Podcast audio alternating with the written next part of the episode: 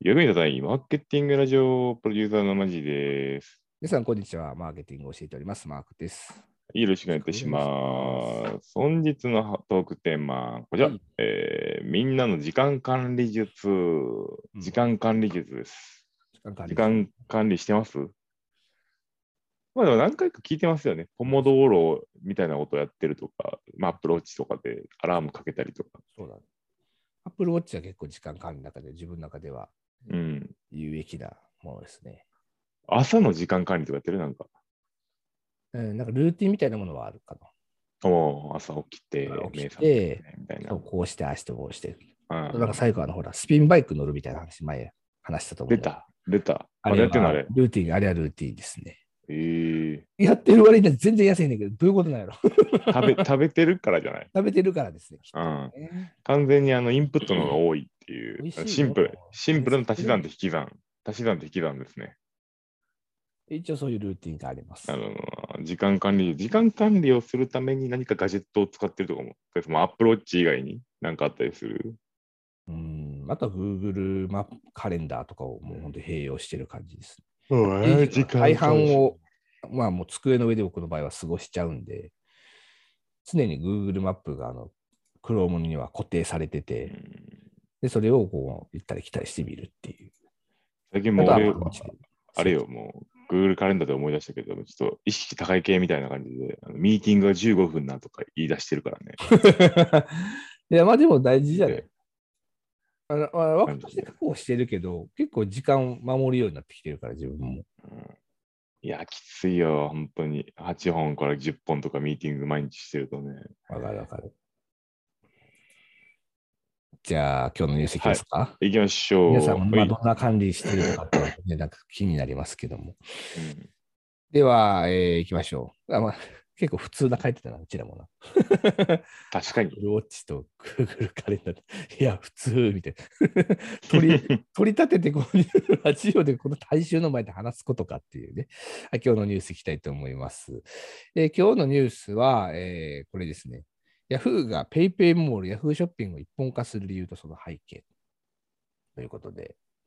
Yahoo さんが10月いよいよね、 PayPay モールとね Yahoo ショッピングを統合して EC モール運営を新生 Yahoo ショッピングに一本化すると公表したということなんですけども。まあ、まあ、もとそもうとなはるでねし、ょうねと思ってます。もともとは LINE と z ホールグスがね、あのくっついてるから、まあ、LINEPay と PayPay がいつかくっつくんだろうっていうところもあるけども、そうまあ、そもそもね、ショッピングモールっていうところでいくと、Amazon、楽天がいるところの3番手として、えー、ヤフーショッピングがあったけども、PayPay モール作れてどこまで行くんだいって話だよね。はいはいはいこれはね、なんか、あの、俺の中では、そうなると思ってたんだけど、名前が Yahoo ショッピングになるんだっていうのは意外と意外だった。ああ、確かに、ね。 PayPay モールの方に統合されると思ってた。うんうんうん。で、これって、まあ、もとももう、なんとなくは、Yahoo の人じゃないけうど、ん Yahoo ショッピングって言うたらさ、第3局だったじゃん。ずっとな。そう。やっぱりその、Amazon があって、で、楽天頑張ってまして、うんうんまあ Yahoo ショッピングもまああるな、みたいな。うん。多分そういう立て付けだったと思うんですよね、モール的にはね。あったあった。で、まあ、それはそれででも Yahoo ショッピングが好きで使い続けてる人もいたわけなんだけれども、うん PayPay モールを出すことによって、PayPay がものすごい勢いがあったっていうのもあるし、うん銀行とかも全部 PayPay 銀行に名前変えていくっていうこともうあっんうんて、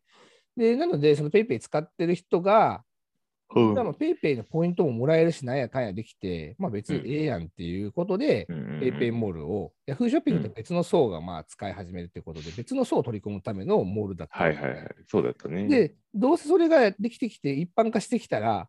統合すればいいじゃんと思ってたし、統合するんだろうなと思ってたから、まあ予定調和的に多分統合したんだけど、うん、これがなんか、あ、Yahoo ショッピングなんだなっていう、さっき元に戻るんだけど、Yahoo ショッピングに統合するんだっていうのは、なんか意外で、PayPay 銀行とかさ、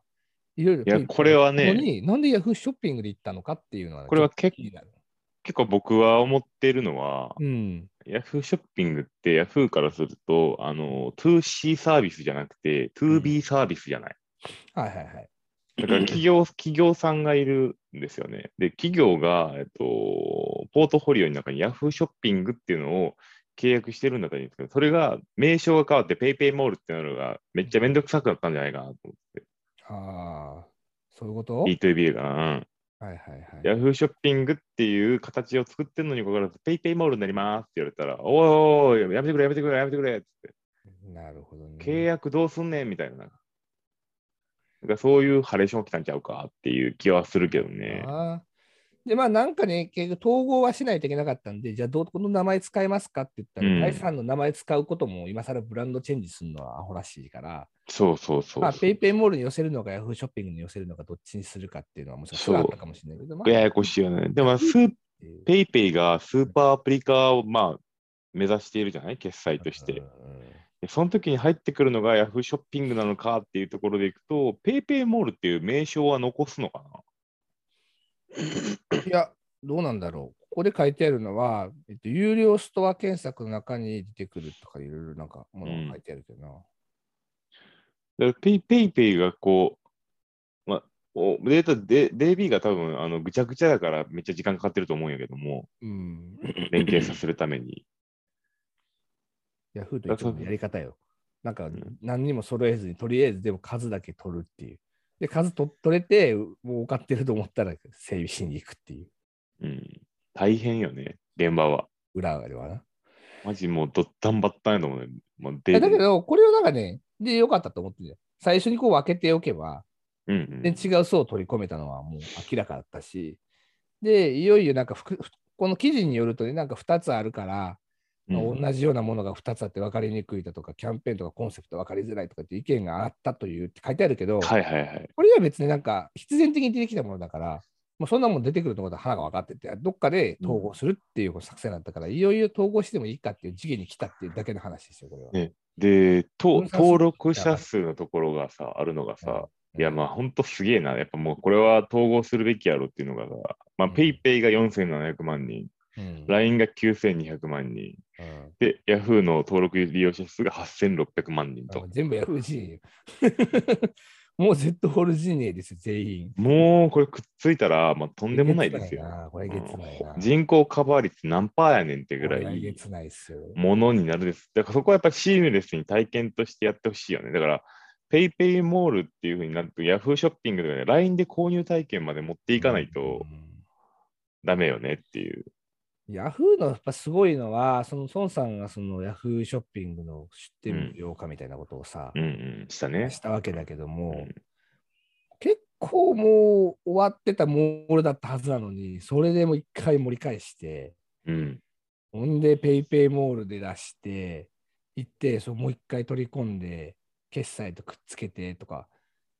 もうあとでちょっと話すんだけ どさ、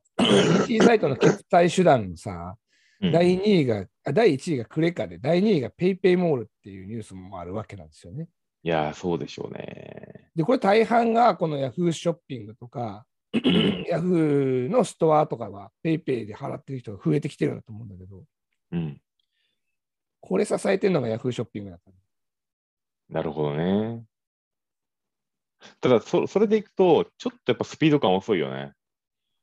うん、もうちょっと早くてもよかったのかもしれうなんい。。もう半年ないしは1年ぐらい早くないと、ちょ、ちょ、ちょっと後手に回ってる感がヤフー感出てるけど、だけどそのさ、なヤんフかーヤフー感そうそうやめなのね。